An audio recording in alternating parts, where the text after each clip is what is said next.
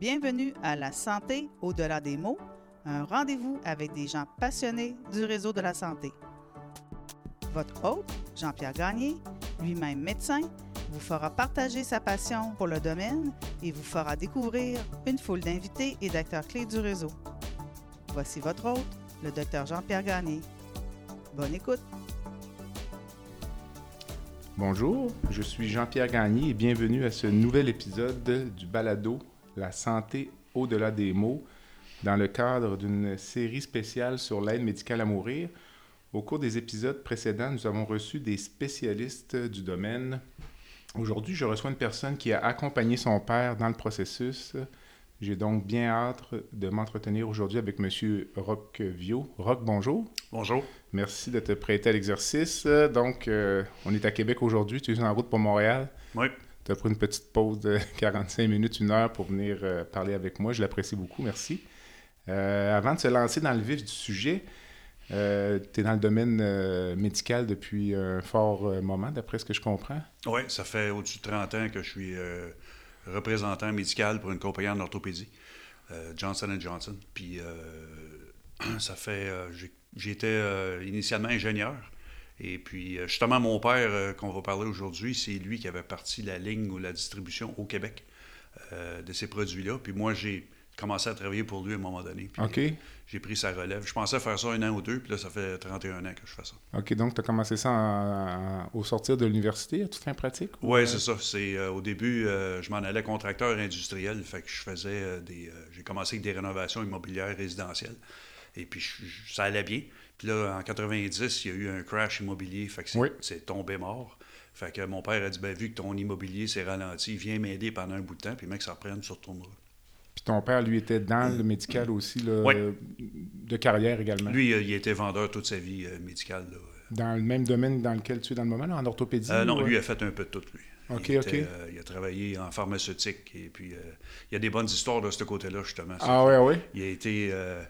Il travaillait dans une pharmacie les fins de semaine pour euh, euh, arrondir les fins de mois. OK. Et puis le pharmacien, euh, les fins de semaine, il n'aimait pas ça travailler. Fait qu'il a demandé à mon père d'être pharmacien. Puis ça, on parle d'être, des années euh, 50. là. Oui. Et puis, fait que les fins de semaine, mon père était le pharmacien avec le, le, Sans le diplôme. sarrau blanc, sans diplôme, même pas un. Là, il, a, il a obligé d'arrêter l'école très tôt pour euh, aider à, à faire survivre la famille. là. OK. Fait que, euh, il est, pendant deux ans, toutes les fins de semaine, il était pharmacien à Montréal avec le, le sarrau blanc. Il a, il a fini l'école en troisième année, puis euh, il a réussi à se débrouiller là-dedans. C'est en faisant ce travail-là qu'il a connu les représentants euh, pharmaceutiques. OK. Puis euh, il aimait le fait qu'il y avait des, tu sais, des, du beau linge, des belles voitures. Fait qu'il il a commencé à poser beaucoup de questions. Puis finalement, il a réussi à prendre un job chez Abbott. Et puis euh, la première fois, là, il était au bureau. Il faisait les, il était commis de bureau. Il voulait devenir vendeur. Puis euh, le patron ne voulait pas. Il dit T'as pas le profil qu'il faut, rien. Et puis finalement, euh, après une couple d'années, il a dit OK, tu as un permis de conduire, toi? Il dit Ben oui, absolument. Ben, il dit OK, tu commences lundi comme vendeur pharmaceutique. Mais il n'avait jamais conduit un char de sa vie. OK. Donc ton père, il, il pouvait, comment dire, euh, modifier la vérité. euh, Ben, dans le temps, il fallait faire ce qu'il y avait à faire là, pour, pour survivre, exactement. OK. Et puis c'est comme ça que sa carrière médicale a commencé. Il a fait pharmaceutique, après ça, il a fait euh, les petits sacs qu'ils appellent là, quand tu as des coloscopies. Des Euh, colostomies. des, des colostomies. OK. Euh, euh, des gants, après ça, il a vendu de la cardiaque, de l'urologie. Après ça, il est allé en orthopédie.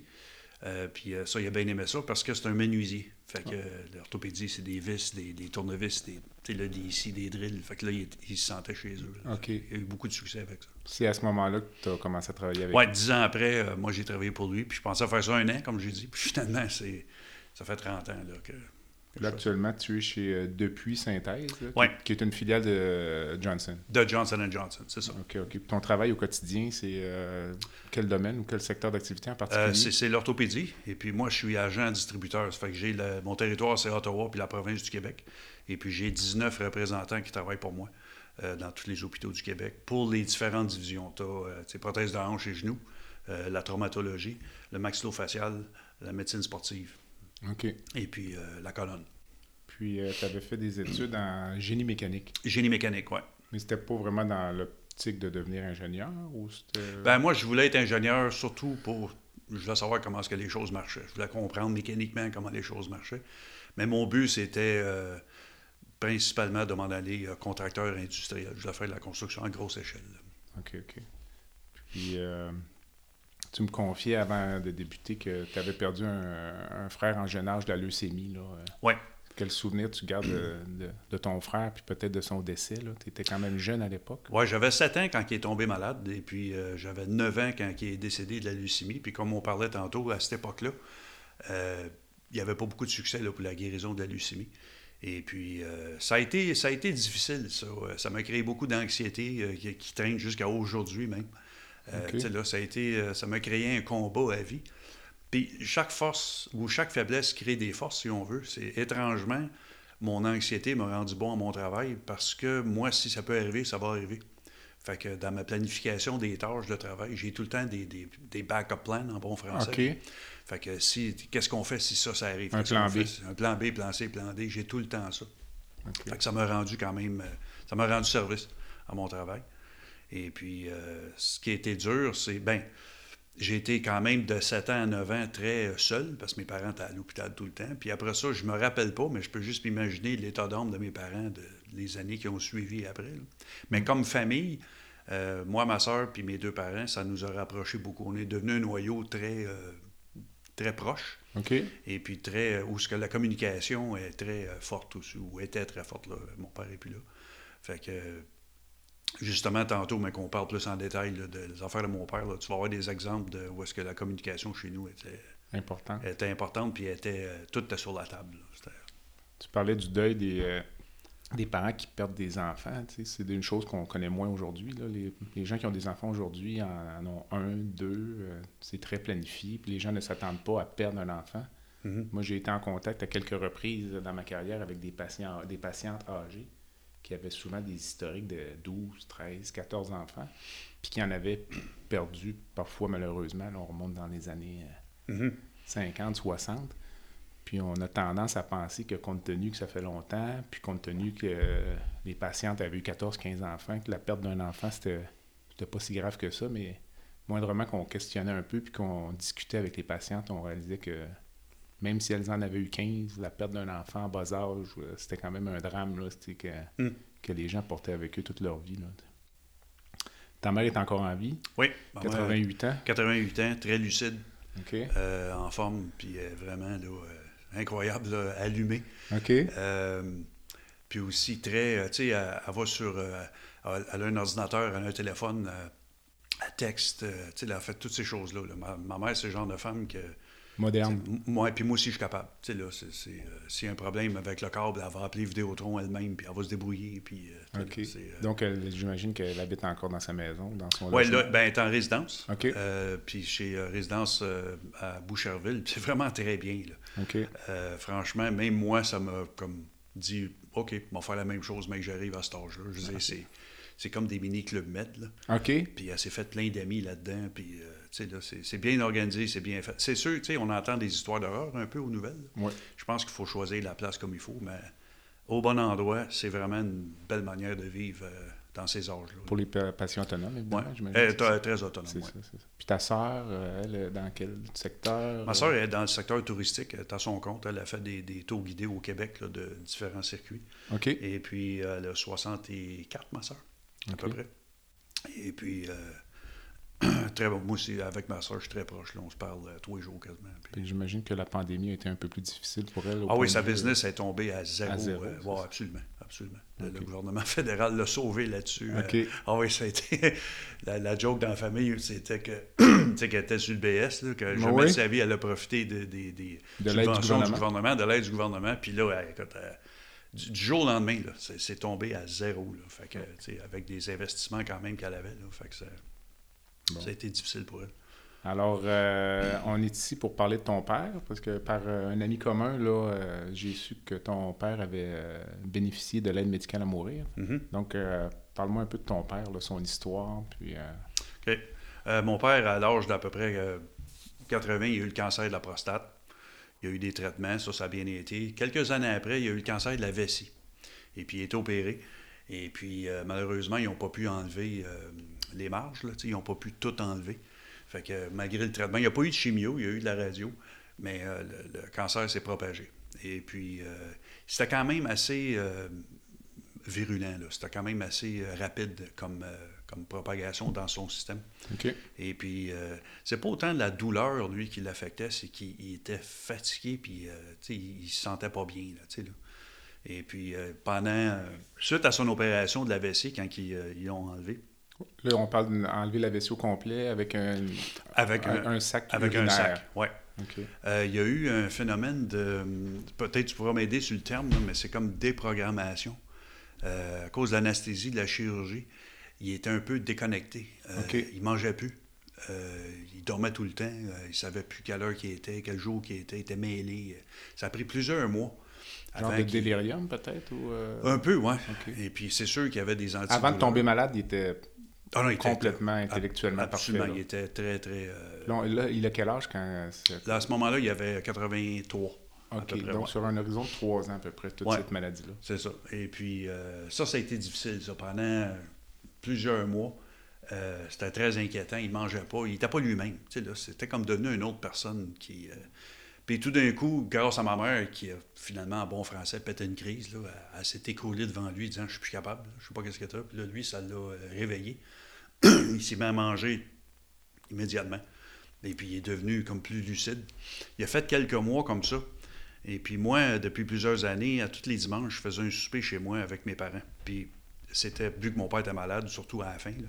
On est en quelle année, là? Euh, me- ça fait trois ans de ça. Quatre ans. Quatre OK, ans. donc, euh, quelques années après que l'aide médicale à mourir soit devenue Ah, légale. c'était, ouais, c'était relativement euh, nouveau. là, moi, je connaissais pas personne euh, qui avait fait ça dans mon, dans mon milieu. là. Personne ne connaissait quelqu'un là-dedans qui avait fait ça. puis à tous les dimanches, je faisais un souper chez mes parents, euh, chez moi pour mes parents. J'appelais mon père le jeudi. Je lui disais Qu'est-ce que tu as le goût de manger dimanche? Fait que là, il disait, c'était tout le temps la même chose steak, rose beef ou de l'agneau. C'était, un homme à viande. Un dimanche soir, euh, il vient souper chez nous. J'avais fait des, des gros steaks comme il, aimait- qu'il aimait, puis il n'a pas mangé. Il regardait sa viande, puis il mangeait pas. Fait que je suis allé m'asseoir avec lui dans un autre petit salon, puis j'ai dit T'as pas de la sais. Fait là, il dit Je suis vraiment. Là, il dit Je suis tanné. là. Il dit Je suis pas. Je suis pas vivant, je suis en vie. OK. Tu sais, je vis pas, je suis juste en vie. Il dit c'est horrible. Il dit c'est, c'est, Je peux rien faire excepté juste survivre. Tu sais, là, il dit Je suis tout le temps. J'ai mal partout, je suis tout le temps fatigué, tout ça. Puis, que- À ce moment-là, son cancer est métastatique. oui, oui. Et puis on sait qu'il y a une fin, on ne sait pas quand. Euh, il est lucide, euh, il n'est pas souffrant, là, plié en deux, mais il prend quand même des, des, euh, des, des pelules pour, pour la douleur. il n'a pas faim, il ne mange pas, il faiblit, tout ça. Fait que là, ça, c'est un dimanche soir. Le lundi matin, vers 10 h le matin, ma mère m'appelle en pleurant, puis elle dit Ton père vient juste de signer le papier. Fait j'ai dit Quel papier? Fait qu'elle dit L'aide à mourir. OK? Fait que là, tu un peu par surprise. Fait je dis OK, je m'en viens. Fait que j'arrive à la maison, puis là, je dis, Pac, c'est quoi, là? Fait que non, il dit, là, je suis décidé. Il dit, c'est, euh, ça arrête là. Fait que, euh, je dis, OK. J'ai dit, on respectait. On avait déjà parlé, là, là. Puis lui, il a toujours dit ça, de- depuis 20 ans. Là, il a toujours dit, moi, je ne traînerai pas euh, à souffrir et à faire souffrir les autres. Mais que je vois que c'est fini, il dit, m'a tiré sa bloc. C'était comme ça qu'il parlait. là. Il disait ça à l'époque où ça n'existait pas. là. Non, ça n'existait même pas. À l'époque, il, il évoquait le suicide, peut-être, ou euh, Non. dans ta tête, Non, il y a lui, 20 ans? c'était. Lui, il disait, ça devrait exister. Ils ont le fait pour des chiens. OK. Tu sais, là, comme. euh, tu- L'euthanasie. là. L'euthanasie. Il dit on amène notre chien, quand le chien est trop malade, on l'amène au vétérinaire puis on l'arrête de sa souffrance, puis il dit on le fait même pas pour nous. Il dit ça n'a aucun bon sens. Mhm. Fait que quand c'est devenu possible, lui, il disait ça, c'est une très bonne décision. Je comprends. Fait que là, le- on a fixé un rendez-vous avec les médecins. Il y a deux médecins qui sont venus, j'imagine, dans tes autres entrevues. Vous avez parlé du Le principe, processus. Le ça, processus. Fait que les deux médecins sont Mais venus. toi, quand on, euh, je m'excuse juste pour revenir, quand Ouais. ta mère t'appelle le lundi matin, tu, là, tu- toi, tu sais que c'est euh, légal, que c'est maintenant disponible. Oui. ou, euh, Oui. Mais tu t'es jamais vraiment intéressé à ça parce que On- tu non, ne pas pas encore. ça de près encore dans Non. l'actualité. Ok, non, c'est drôle parce que même si mon père était malade puis qu'on avait déjà parlé, même si c'était dans l'actualité, on n'avait pas parlé pour lui. Je comprends. Si c'était pas devenu un sujet là, qu'ils nous avaient pas averti, j'avais jamais emmené le sujet. Ça... Et, étrangement, à ce temps que tu en parles, ou quand- une fois que c'est arrivé, on a dit c'est drôle qu'on n'a jamais parlé avant. Puis que c'est lui qui a, qui a initié le- le- La le- discussion. la discussion et l'événement. OK. Euh, fait qu'il a appelé, le, je pense que c'était le. Je me souviens pas où il a appelé CLSC. Ben, en fait, tu peux euh, passer par son médecin, là, mais il, aurait dû, il fait une demande. Ouais, puis il y a deux médecins qui sont venus. J'étais là lors de la visite. Puis les médecins nous ont demandé, euh, moi puis ma mère, de, de quitter, de le laisser seul. Puis il y a, comme tu sais, il y a trois, trois questions. Est-ce qu'il est lucide? Est-ce qu'il y a, y a une maladie euh, terminale? Puis est-ce qu'il a été euh, forcé? Tu sais, il a-tu été encouragé par la famille? Mhm. Fait qu'ils ont dit ça prend à peu près une heure. Fait qu'on dit on va aller en bas prendre un café, vous nous appellerez. Puis après euh, 5-10 minutes, ils nous ont rappelé, ils ont dit OK, vous pouvez venir. Puis quand on est revenu, ils ont dit ton père, c'est le candidat euh, idéal. Il est très lucide. Euh, il, il a une maladie terminale, c'est clair. Et il n'a pas été forcé du tout, c'est- ça vient vraiment de lui. Est-ce qu'il était souffrant physiquement à ce Oui, moment-là? oui. Puis, pour pas souffrir physiquement, il prenait les pilules antidouleurs qui le rendaient tu sais, amorphe, endormi. Il faisait rien excepté dormir. Il se levait, il mangeait à la toilette, dormait. Quand il arrêtait de prendre les pilules pour pouvoir écouter la télé ou euh, faire une activité, ben là, il avait trop mal. Fait que c'est pour ça qu'il ne trouvait pas que ça. Là, on est en 2018, mais si je reviens. Oui, oui. Est-ce qu'il avait peur à l'époque? Parce que tu dois peut-être tu te rappelles ça, prenait un deuxième consentement un peu plus tard dans le processus. Est-ce qu'il avait peur de devenir inconscient ou euh, perdre sa lucidité dans, dans le cours du processus? Oui, il a de passer tout droit, entre guillemets? passé tout droit, exactement. Lui, il avait peur de. Puis l'autre chose, c'est ma mère, c'est une femme qui est. Ils ont été mariés au-dessus de 60 ans. Euh, ma mère est très, très gentille puis dévouée à la famille et à son mari. Fait que si, mon père le savait que si était resté, il, euh, il se serait écroulé tranquillement physiquement. Ma mère se serait tuée à s'occuper de lui. Puis il voulait pas ça. Il savait que lui, il avait une fin anyway. Fait qu'il dit pourquoi j'amènerais ma femme avec moi dans ça? Ma mère se serait complètement vidée à s'occuper de lui, puis ça aurait été beaucoup plus traumatisant que l'aide à mourir, la manière qui s'est arrivée pour nous. là. Fait que, euh, y avait le côté pour lui qui l'a fait, pour arrêter de souffrir, mais il y avait aussi beaucoup pour sa femme puis la famille, de ne de, de pas être un fardeau. C'est ça que tu m'avais dit là, quand on en a parlé la semaine dernière. Il l'a fait autant pour vous que pour lui, là, Ouais. à certains Ouais. égards. Est-ce que les soins palliatifs ont été une option? Il était déjà, entre guillemets, en soins palliatifs, mais une maison de soins palliatifs euh, plus traditionnelle, des soins là, palliatifs plus traditionnels? C'était une option, mais ça, il, il voulait rien savoir de ça. Là. Non, ça ne tentait pas d'aller euh, mourir tranquillement dans une autre maison. C'est comme ça qu'il disait ça. Il ne gérait pas chez un autre gars. euh, mourir pour, pour rire, qu'il disait tranquillement. Tu sais, là, il aimait mieux euh, faire ça. euh, Puis à l'époque, d'après toi, il restait combien de temps? Là? très dur à dire, ça. Quelques mois ou quelques? Quelques mois, je pense. OK. Ouais, ouais.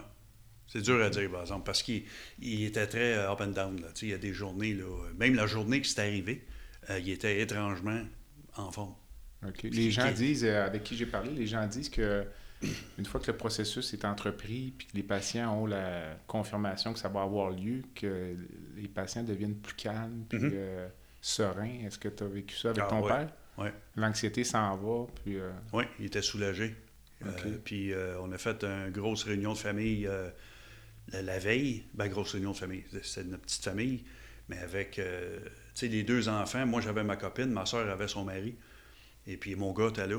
Et puis euh, là, on se contait des histoires. Parce qu'on est une famille qui, qui rit beaucoup. On fait, OK. on fait beaucoup de blagues, on niaise beaucoup. Fait que, puis même ce soir-là, on riait beaucoup, puis on faisait des blagues.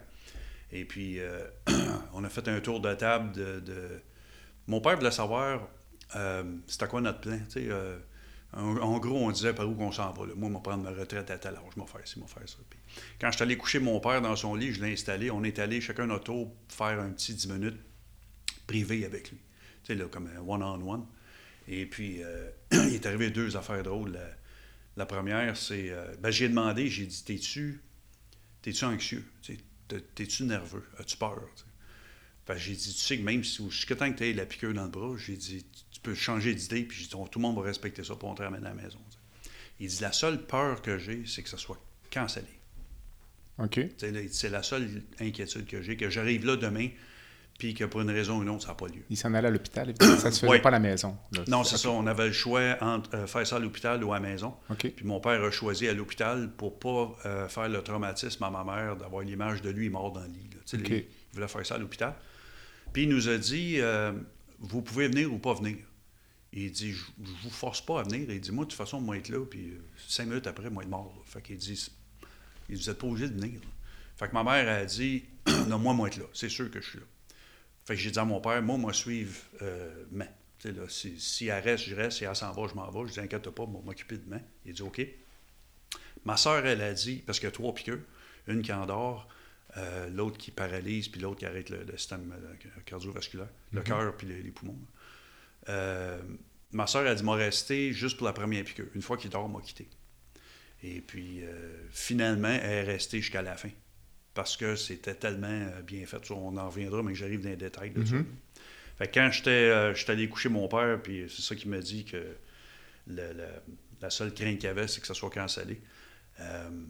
L'autre chose, c'est qu'il me tenait la main, puis il frottait ma main, puis il disait, en tout cas, Rock, il dit, j'ai qu'une chose à te dire. Fait que là, je dis, bon, lève là la, phrase euh, clé qui va me rester toute ma vie. Tu sais, le, dernier, euh, le dernier moment que mon père, il dit, tu te mettras de la crème parce que t'as les mains rugueuses. fait que là, j'ai dit, c'est ça que t'as à me dire, là, c'est ça ta phrase magique de fin de vie. Il dit, écoute, ils on s'est tout dit toute notre vie. Il dit, j'ai rien d'autre à te dire.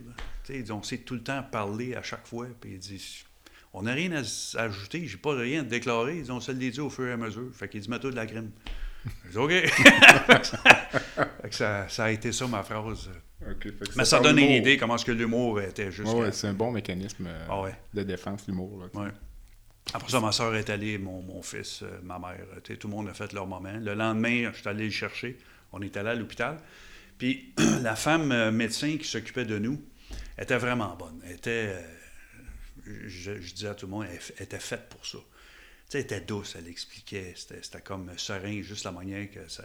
La dame médecin qui euh, administrait l'aide médicale à mourir n'était pas, euh, n'était pas une des deux qui avait procédé oui. à l'évaluation. OK. Oui, c'était une des deux qui a fait l'entrevue. Et puis, euh, c'est elle qui nous a accueillis à l'hôpital. Puis elle nous a dit, ça c'était spécial. Elle a dit, quand vous allez arriver, je me souviens même pas c'était à quel hôpital.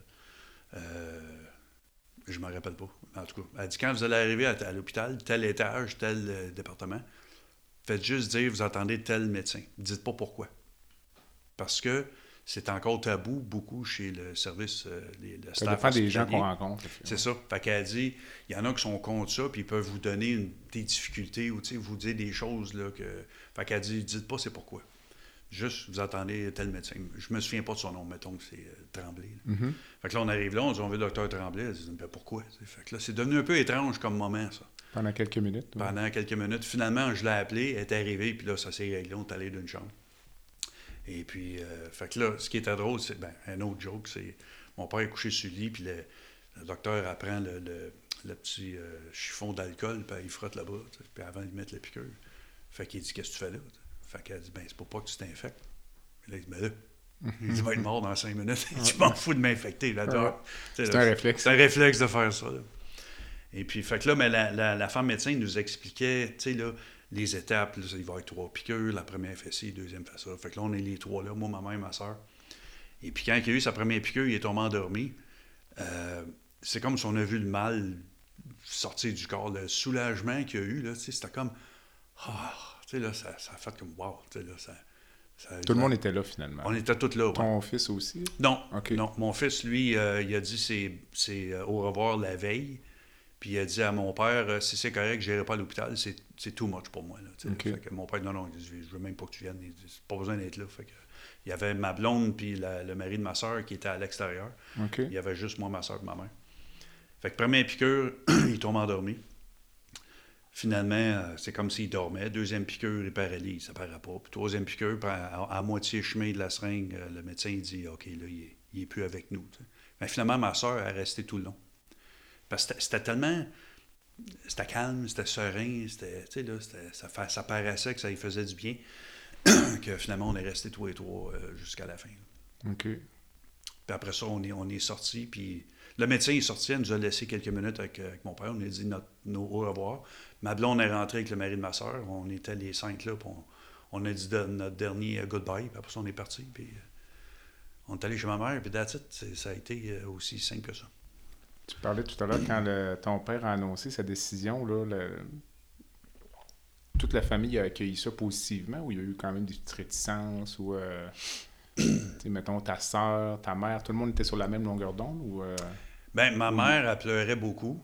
Elle était surprise qu'il fasse ça n'a pas averti personne, même pas elle. Puis absolument, ces deux-là, ils étaient très proches, ils se disaient tout. Puis là, ça, ça a sorti de nulle part. Fait que là, sur le choc, mais il n'y a jamais personne dans la famille qui a dit je veux pas que tu fasses ça, tu devrais pas faire ça, c'est pas le temps de faire ça. Ça, c'est. Ça a tout le temps été clair que c'était son choix. Puis aussi le fait qu'on avait déjà, euh, avant, depuis des années, c'était sa mentalité de, de, tirer sa plug, même si l'aide à mourir n'existait même pas. Puis aussi la manière qu'il disait. C'était comme clair. que... On faisait juste dire, ma soeur, ce qu'elle disait beaucoup, elle, c'est T'es-tu sûr? c'était comme T'es-tu sûr? Là? elle l'a demandé plusieurs fois, ça? Oui. Ben, d'une fois ou deux ou trois. C'est comme T'es sûr? Tu sais, me semble, c'est vite. Puis, euh, fait que, oh, c'est clair. Puis entre ce fameux lundi matin puis son décès, c'était une période de. C'était pas long. Quelques semaines? Euh, quelques semaines, je pense que c'était trois semaines. Il me semble que l'entrevue, c'était la semaine d'après, puis euh, deux semaines après, c'était l'injection. Il n'y a jamais eu de changement dans son. ah non, pas, pas, Sa décision était prise. Oui. Il n'y a jamais eu d'hésitation de peut-être ou euh, non. Ça... Comme je te dis, la seule crainte qu'il y avait, c'est que ça soit cancellé ou euh, que... Il avait peur de quoi? Une cancellation pour... Euh... Technicalité, là. Que ça soit remis d'une semaine ou que finalement il refuse son dossier ou euh, n'importe quoi. Qui, lui, il voulait que ça... Que ça... Puis dans les... Quand la date et l'heure étaient fixées à toute fin pratique, je pense quasiment à la minute près, là, Oui, oui, oui. C'est comment, mettons, à mesure que le temps approchait... Ça, c'est. Les, deux jours avant, la veille. Euh, C'était. Euh, c'est quand même particulier, malgré que sa décision soit prise. C'est quand même. Euh, ouais. Le, le souper. Il n'y a pas de retour. C'est un lundi avant-midi, vers 10h. Puis le, le souper d'avant du dimanche soir avec la famille. C'était le dernier, non? Ça, c'est le dernier, ça. Fait que ça, c'était comme on riait et on pleurait. il y avait les deux émotions en même temps. Là. Puis mhm. lui avec.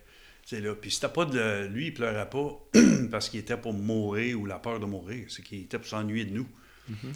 Puis euh, chez nous, la, philosophie, on n'est pas euh, pratiquant. Euh, pas, on va pas à l'église. on n'a pas une religion croyante très forte. Mais, comme moi, mon explication, c'était. ce qui m'aide à passer à travers ces choses-là, c'est qu'avec un background scientifique, j'aime ça expliquer tout scientifiquement, prouver des choses pour ce qui est de la deuxième vie ou la vie après, on n'a pas de preuves, mais on n'a pas de preuves non plus qu'il n'y a rien. Alors, on a le choix. Là, je peux choisir qu'il y a quelque chose ou choisir qu'il n'y a rien. Moi, j'ai choisi qu'il y a quelque chose. Là, même si c'est euh, sans fondement, mais je suis pas capable de prouver qu'il n'y a rien. Fait que c'est comme plus, on se verra plus tard.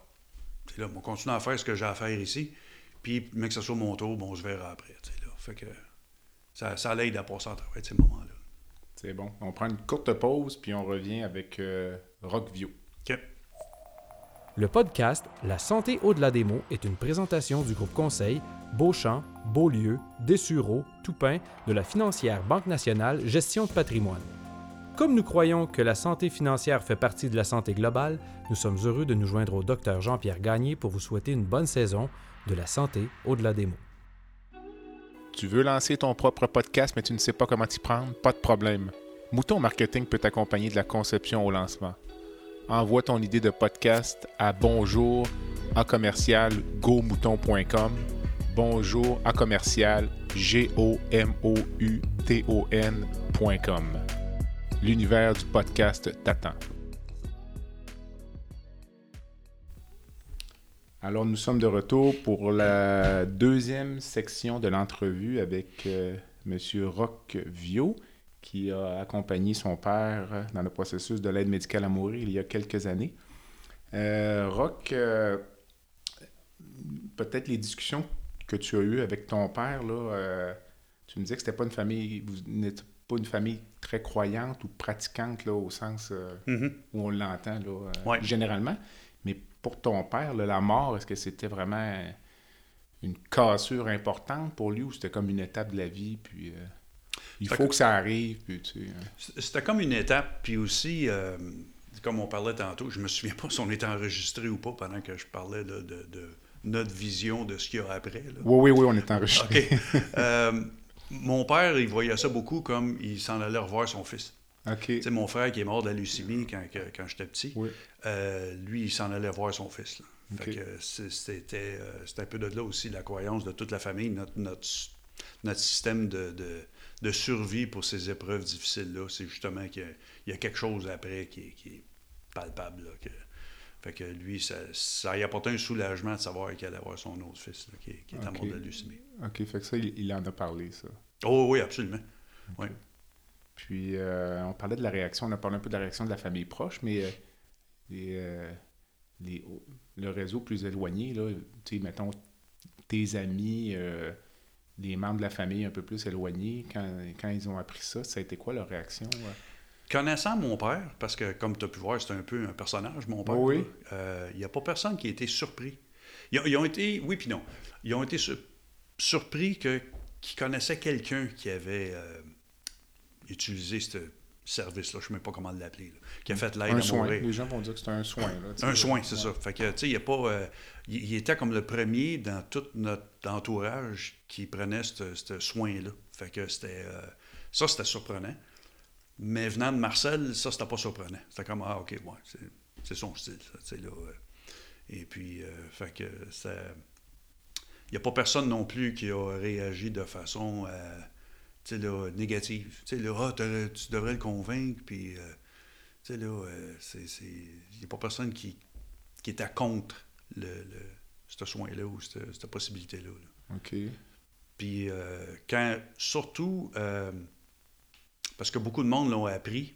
C'est pas quelque chose que j'ai nécessairement partagé pendant deux, trois semaines avant que ça arrive. Il y a un peu comme un temps mort là-dedans. Fait que mon entourage, mes amis, tout ça, l'ont appris plus après fait. Mais quand je l'apprenais, j'expliquais comment c'était arrivé. Euh, quand ils voyaient mon, mon- ma version de comment est-ce que c'était serein comme moment, puis comment est-ce que ça avait de l'allure, puis comment est-ce que si c'était pas moi, à cette heure que je l'ai vécu, je, je le ferais moi-même. Euh, je pense que c'est l'événement où ce que mon père a fait a beaucoup, euh, pas modifié l'opinion, mais euh, a, fait pencher l'opinion de tout mon environnement sur le- le- les bienfaits de l'aide à mourir. là. OK. Que c'est c'est, c'est quelque chose qui peut être bien pour le patient et pour, surtout pour la famille. OK. Puis avant ce fameux lundi là, où euh, ton père a fait cette annonce-là, qu'est-ce que tu en connaissais de l'aide médicale à mourir? Ou te rappelles-tu de l'opinion que tu avais de ça? Ou... Euh, tout le temps été pour, moi. OK. Ouais. Euh, quand, puis je me souviens quand aux nouvelles, ça avait été annoncé là, que c'était maintenant légal possible. Je trouvais que c'était une très bonne idée. C'est, euh, on voit souvent des, des gens souffrir de, mes vieux, mes oncles, mes, mes grands-parents. des fois, il y a des situations que ça n'a pas d'allure. il y a zéro qualité de vie, puis c'est tenir par un fil pendant des mois puis des mois, puis c'est, c'est, euh, si le, patient le veut, moi, je trouvais que je trouve que c'est une très bonne idée. C'est un choix qu'on a, c'est un privilège. C'est, euh, je trouvais que, puis même, je pense qu'une de tes questions à la fin, c'est euh, si tu avais de quoi à changer dans le système. Moi, j'essaierais de l'étirer pour justement, quand tu as une maladie, euh, tu sais, comme l'Alzheimer. Aujourd'hui, je sais pas c'est quoi les, les règlements, mais euh, je pense qu'on peut pas, euh, aussitôt que tu es dépassé, tu sais, il faut que tu signes tes papiers avant. Là. Fait que ça, ça Ben, en fait, de- euh, actuellement, il y a une commission spéciale des parlementaires sur ce sujet-là.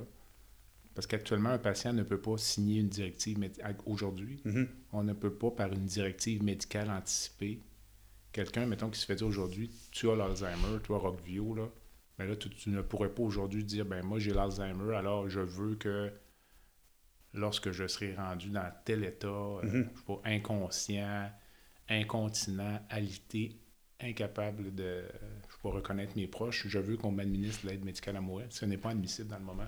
Alors, ça. c'est- là, le, le débat est là-dessus. là. OK. Puis moi, La majorité des spécialistes euh, dans le domaine pensent que ça va être permis. Mais euh, on n'est pas là. là donc, euh, mais c'est vraiment c'est d'actualité. là. Je veux dire, la commission, je pense que les, les travaux là, vont se terminer bientôt ou sont terminés là, ces jours-ci. Parce que c'est ça que je. Ouais. Ça serait ça mon plus gros souhait. J'ai. Augmenter, la- des- l'accès, donc, finalement. Ouais, ouais, j'ai des parents de- d'amis très proches qui ont passé par l'Alzheimer, puis c'est- c'était horrible. là. Ça dure des mois, puis des fois des années, puis c'est drainant pour le, le patient lui-même et pour la famille. Puis euh, c'est tout du monde que, qui, euh, s'il avait pu, il aurait choisi l'aide à mourir. Que Il y a des gens qui s'opposent à l'aide médicale à mourir. euh, ben, pour les motifs religieux, là, évidemment. là. Mhm. Euh, tout ça, c'est un grand pan là, de, de l'objection. En dehors de ça, il y a des gens qui s'objectent parce qu'ils ont peur parfois que justement qu'on perde le contrôle un peu. Euh, Ouais. C'est une crainte pour toi dans. Euh, non, je pense que si c'est euh, la manière que c'est fait en ce moment, tu sais, avec les entrevues, la vérification suivie par les médecins, euh, je pense que dans les années passées, anciennement, j'avais lu quelque chose, probablement que mon information est complètement euh, déformée, mais je pense que en Allemagne qu'il l'avait fait il y a bien des années, puis ça avait dérapé un peu. Mais peut-être que aujourd'hui, moi, la manière que je l'ai vu, en tout cas avec l'événement de mon père, c'est que la manière que c'est suivi puis que c'est fait, ça serait très difficile d'abuser du système puis de laisser ça déraper. Fait que je pense que si c'est bien fait, ça, demeure un service qui serait très euh, serviable à la société. Toi, comme citoyen, pourrais-tu euh, imaginer ou trouver ça acceptable dans notre société de, mettons, l'administrer aux enfants ou euh, d'étendre encore? Comme tu me dis, toi, mm-hmm. Est-ce qu'il y aurait des limites, toi, spontanément? Est-ce qu'il y a des... Bien, spontanément, si tu me dis enfant, j'ai tendance à reculer. Là. comme, wow, ça, ça c'est différent. Encore là, ça dépend tellement des circonstances. Puis je laisserai les choix à chaque parent. Je veux dire, les, situations, euh, c'est one-on-one, c'est cas par cas. Euh, c'est sûr que quand on pense à un enfant, euh, c'est pas la même chose. C'est un début de vie, c'est pas une fin de vie. Fait que ça devient beaucoup plus délicat et plus sensible comme sujet. Mais en même temps, si c'est quelque chose qui est souffrant, qui est terminal, puis qu'il n'y a rien à faire, pourquoi? Fait que ça, ça serait vraiment. Peut-être que le comité ou le, le questionnement devrait être plus élaboré quand c'est le temps des enfants, mais fermer la porte automatiquement à cause d'un âge, pas sûr. Moi, je pense que je laisserais le, sujet assez large. Je pense que tu as répondu à la question, mais euh, donc, toi, personnellement, tu, te verrais utiliser l'aide médicale à mourir aussi, avec l'expérience que tu as vécue? Euh, pour moi-même? Oui. Ah, absolument. oui. Puis avant le, départ de ton père, est-ce que tu avais une opinion par rapport à toi-même ou c'est vraiment... Ah, j'avais la même opinion. J'ai tout le temps pensé, moi, que je l'aurais fait. OK. L'événement de mon père a comme confirmé, puis... Euh, davantage là, que c'est non seulement que c'est une option, mais c'est une bonne option pour ceux qui restent. OK. Euh, tu sais, là, c'est, euh, ça l'a confirmé puis renforcé mon, mon opinion là-dessus que c'est, euh, c'est une bonne option qu'on a. Ça. Mais quand tu dis une bonne option pour ceux qui restent, dans le sens que les gens le font un peu pour soulager leur famille ou éviter certaines souffrances? Oui. Parce que c'est ça, comme dans le cas de mon père. ma mère, je suis pas sûr qu'elle serait vivante aujourd'hui. Si mon père avait été malade pendant deux ans, à, dépérer et à dégénérer. Là. Euh, ma mère se serait vidée là, euh, à, prendre soin de lui. OK. Fait que ça, je pense que ça l'a sauvé émotionnellement, euh, puis physiquement aussi. En parlez-vous encore mais, du départ de ton père? Ah, absolument, oui, oui. À tous les ans, c'est arrivé le 15 septembre, on va faire un pique-nique à la pierre, au site d'enterrement. OK. Et puis, là, on se raconte toutes les folies qu'il a faites, euh, les, les, affaires drôles, les affaires tristes. On se rappelle presque à chaque année, on se parle justement de la journée, là, qu'est-ce qui est arrivé, puis comment c'est arrivé. Puis, euh, puis on fait jouer euh, à l'enterrement, lui, il s'est fait incinérer. Et puis on a fait jouer la tune de Frank Sinatra, I, Did It My Way, parce que c'était c'était de son époque. Frank Sinatra, c'était un de ses chanteurs préférés. Puis cette chanson-là, c'était très représentatif de comment ce que mon père était et ce qu'il avait fait aussi face à l'aide à mourir. OK, OK. Puis c'est drôle, quand on est allé, euh, justement, euh, j'étais allé avec ma mère euh, au salon funéraire pour choisir. tu sais, tu peux acheter un cercueil pour le faire incinérer. Tu sais, mm. c'est un peu niaiseux. Tu achètes de quoi qui vaut des dizaines de milliers de dollars pour le brûler après. Puis mon père, ma mère savait que mon père serait forgé de ça. il a toujours dit, mets-moi d'une boîte de carton. C'était la blague. Fait que là, le gars, il a commencé avec le catalogue qui, qui, qui pouces d'épais. Puis les cercueils, le, premier, c'est le gros modèle à 40 000. Puis là, on ne dit pas un mot. Fait que là, il tourne la page, c'est 10 000, 5 000. Puis là, il voit bien qu'on on n'a pas le goût de dépenser là-dessus. Fait qu'il va à la fin et il dit Ben, j'ai une boîte de carton.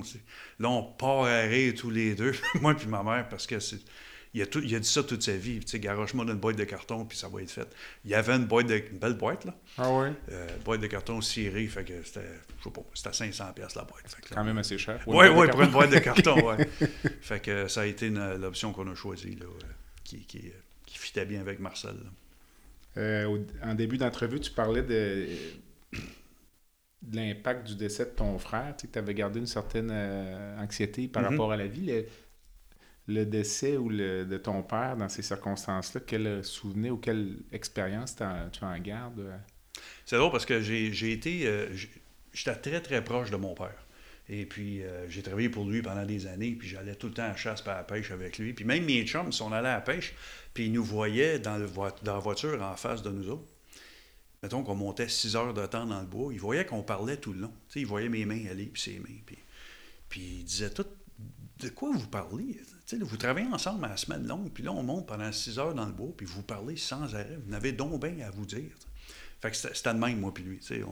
On, était très proches. Fait que j'ai tout le temps pensé, moi, que à la mort de mon père, que je serais complètement euh, dévasté. Puis, étrangement, à cause du soulagement que j'ai vu quand il a eu ses injections, je suis content pour lui. J'étais content pour lui de le voir arrêter de souffrir.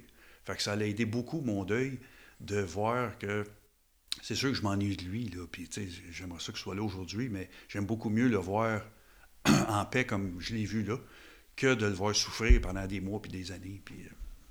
puis euh, quand tu regardes euh, les membres de ta famille, ta soeur, ta mère, ton fils, quelle impression as-tu par rapport à, à leurs propres souvenirs ou à leur expérience? C'est pas mal semblable. on s'ennuie de lui parce qu'il était, mon père était très drôle, très vivant. C'est quand il rentrait quelque part, c'était le, feu de joie, là, il apportait de la vie partout ce qu'il allait. Fait que les, Noël, c'est pas pareil. Euh, les réunions de famille, c'est, plus tranquille parce qu'il n'est pas là. Euh. puis euh, moi, mon travail aussi, j'aimais ça partager avec lui. les, les, bons coups que j'ai faits. Puis quand j'avais des difficultés, on, on, parlait de stratégie ensemble parce qu'il y avait tellement d'expérience puis tout ça. Fait que c'est pour ma famille puis pour moi, c'est la même chose. C'est, euh, un ennui euh, légitime de, du bon vivant qui était, qui n'est plus là, Puis on le verra plus tard. Ton fils est d'une autre génération. J'imagine que pour lui, euh, il n'y a jamais eu de doute que c'était une bonne décision aussi.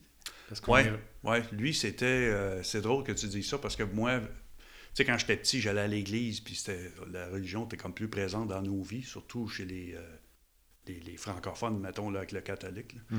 Euh, mon fils, lui, a grandi plus, tu sais, beaucoup moins. On n'a jamais été à messe, moi puis lui. Euh, c'était plus, la religion faisait moins partie de notre vie.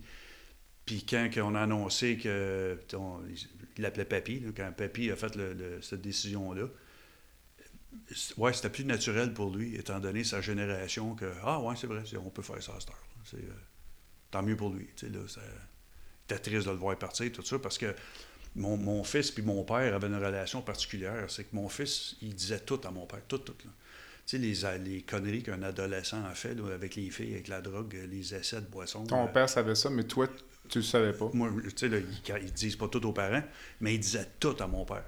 Fait moi, le deal que j'avais avec mon père, c'est, tu sais, je sais qu'il te parle, qu'il te dit tout. Fais juste me le dire, s'il fait de quoi, qui est, qui est dangereux. Tu sais, s'il fait de quoi qui dépasse la ligne, avertis-moi pour que je le protège. Ah Mais les autres conneries, c'est correct. Là. Euh, fait qu'il disait tout, tout. Là. C'était, beau à voir. Là, là ton fils a perdu son, euh, son confident? Son confident, oui. Ouais. Ouais.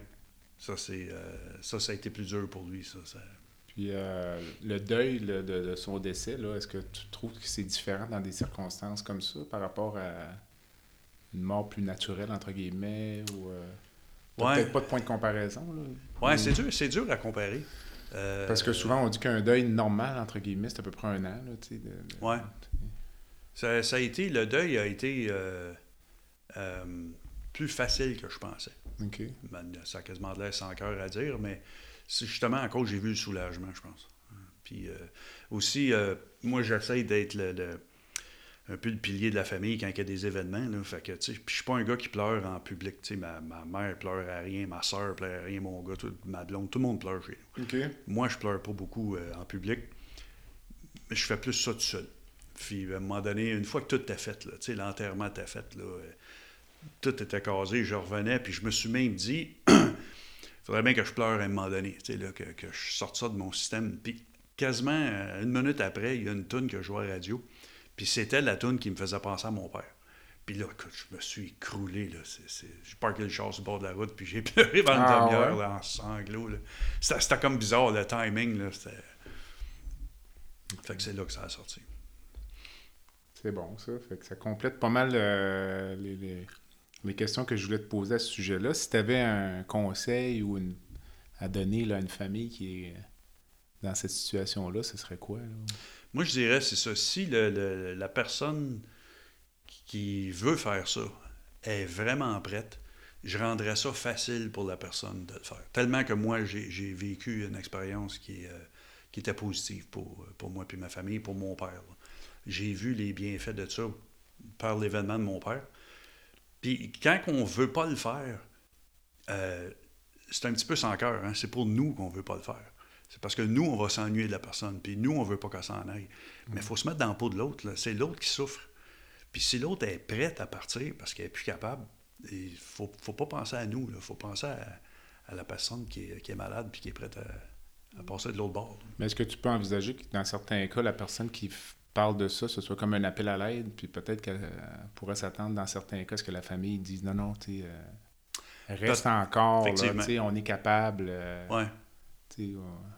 Ça, c'est absolument. C'est malheureusement. C'est du cas par cas, c'est ça? Oui, c'est du cas par cas. Puis c'est pour là aussi l'importance de faire les entrevues. Puis, tu sais, il y a un deux semaines aussi entre le, délai, ça. Le, délai, justement, pour ces. Euh, puis il y a beaucoup de questionnements euh, faits sur. Euh, justement, pour s'assurer que la personne est prête. Puis, mais si c'est un appel à l'aide, je pense que le. Si, s'il y a de l'aide à y avoir, ça va sortir immédiatement quand la nouvelle sort. Ouais. Fait que si c'est un appel à l'aide, à quelque part, ça marche aussi. C'est-à-dire que si le, malade utilise un service qui est, qui est accessible comme appel à l'aide, euh, il veut de l'aide. Fait que s'il dit, moi, je vais faire ça, puis il n'y a personne qui, qui répond, ben, il y a sa réponse dans le sens que tu peux m'en aller, nobody cares. Mm-hmm. Mais si euh, tout le monde insiste, non, fais pas ça tout de suite, puis reste, mais il va avoir eu ce qu'il a besoin, qui est quand même positif comme. Non, je comprends. comme Même si ça ne change pas sa, sa décision. Oui, c'est ça. Puis, euh, vraiment, en conclusion de ce segment, tu me disais que quand tu es arrivé à l'hôpital, le médecin t'avait averti de ne pas trop parler des circonstances ou pourquoi vous étiez là. Avez-vous senti d'opposition cette journée-là ou finalement ça. Non, vous avez été bien accompagné? On n'a pas senti d'opposition, mais je pense que c'est principalement parce que personne n'est au courant. Ils ne savent pas pourquoi est-ce qu'on était là. Puis quand il y a une chambre qui s'est libérée, on est tous rentrés dans la chambre, puis on, ferme on a fermé la porte, puis euh, Fait que le seul questionnement qu'on a eu, c'est qu'est-ce que vous faites ici, tu Fait que ça, ça serait peut-être quelque chose à améliorer. Si on aurait pu aller quelque part de plus accueillant, plus tranquille, mettons que c'est dans l'hôpital, parce que si mon père ne voulait pas le faire à la maison, il faut que ça soit fait à l'hôpital, mais peut-être dans une place spéciale de l'hôpital. Là, vous étiez dans un secteur de soins réguliers. Ah, ouais. Même pas aux soins palliatifs. Non, non, non, c'était régulier, puis c'était... Euh, là, ça, c'est un petit peu euh, une bémol sur euh, ce que nous, on a vécu, que l'accueil puis même la femme a dit non, non, on n'a pas votre nom, on n'est pas rien retourné chez vous. OK. Fait que là, on a dit bon, on va attendre le docteur. Puis, euh, c'est, là que ton père commençait à être nerveux, j'imagine. Non, lui, c'est drôle. Dans tout ça, c'était lui. Tu parlais d'un problème technique ou? lui, c'était le plus calme. OK. Lui, il était dans sa chaise roulante, puis il dit bon, on va attendre. Puis nous autres, on freakait, là. Tu sais, nous autres, on, il y a une charge émotive, là. Ben oui, c'est, là, tu sais, ma soeur puis ma, ma, copine, eux autres, qui, qui capotaient, là, ils allaient voir les infirmières, puis il faut trouver une salle, il faut trouver une chambre, on peut pas le laisser dans le passage, tu sais, là. oui, mais pourquoi? Mais on peut pas dire pourquoi, mais trouve-moi une chambre, tu sais, c'était... OK. Puis mon père, assis bien calme, il dit, non, non, il, faut attendre toute la journée, on va attendre. On est ici, là.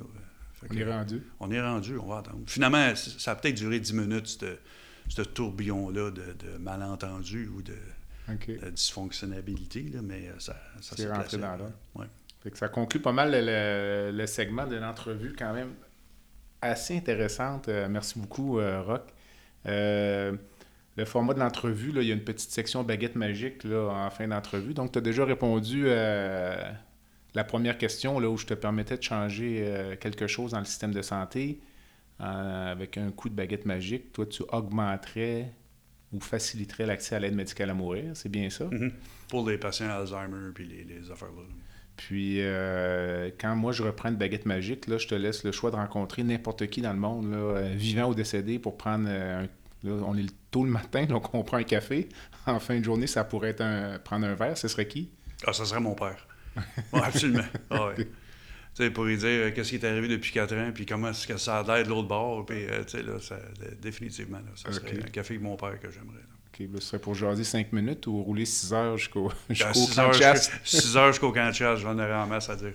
ouais. Excellent choix.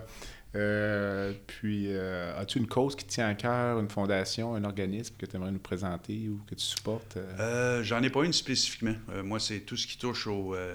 c'est les enfants ou les mères monoparentales qui ont des enfants. C'est n'importe quelle fondation ou association qui protège les enfants. C'est, J'ai une sensibilité pour ça, mais j'en ai pas une là, en particulier à promouvoir sur le, sur le site. Sur, le site. puis, c'est donc, c'est la. Aurais-tu un dernier conseil, une dernière pensée, là, spontanément, là, pour nos auditeurs, dans le contexte de l'aide médicale à mourir? Ah oui, profitez de la vie pendant que vous êtes en forme. C'est bon. Excellent. Merci beaucoup. Alors, ceci conclut mon entrevue avec monsieur, avec, euh, monsieur Roch Vio, qui euh, travaille en orthopédie pour la compagnie depuis synthèse et qui a partagé généreusement avec nous son expérience vécue avec son père, qui a bénéficié de l'aide médicale à mourir il y a euh, quelques années. Euh, cet entretien fait partie d'une série sur l'aide médicale à mourir que je vous invite à écouter. Alors, euh, Rock, merci beaucoup. Ça fait plaisir. Bon retour à Montréal. Merci. On va se suivre parce que je quitte pour Montréal aussi dans quelques minutes pour une entre, un, le travail. Et j'invite donc les auditeurs à écouter les autres épisodes de la série sur l'aide médicale à mourir. Et euh, si le cœur vous en dit, les autres épisodes du balado, vous pouvez visiter le site web baladosanté.ca ou B-A-L-A-D-O-S-A-N-T-E.ca. Vous verrez sur le site web différentes sections, dont euh, notamment la section baguette magique. Euh, vous verrez avec qui mes invités aimeraient passer un moment pour prendre un café ou un verre. Il y a une belle galerie de photos. Euh, vous pouvez également m'envoyer un courriel, suggérer des invités.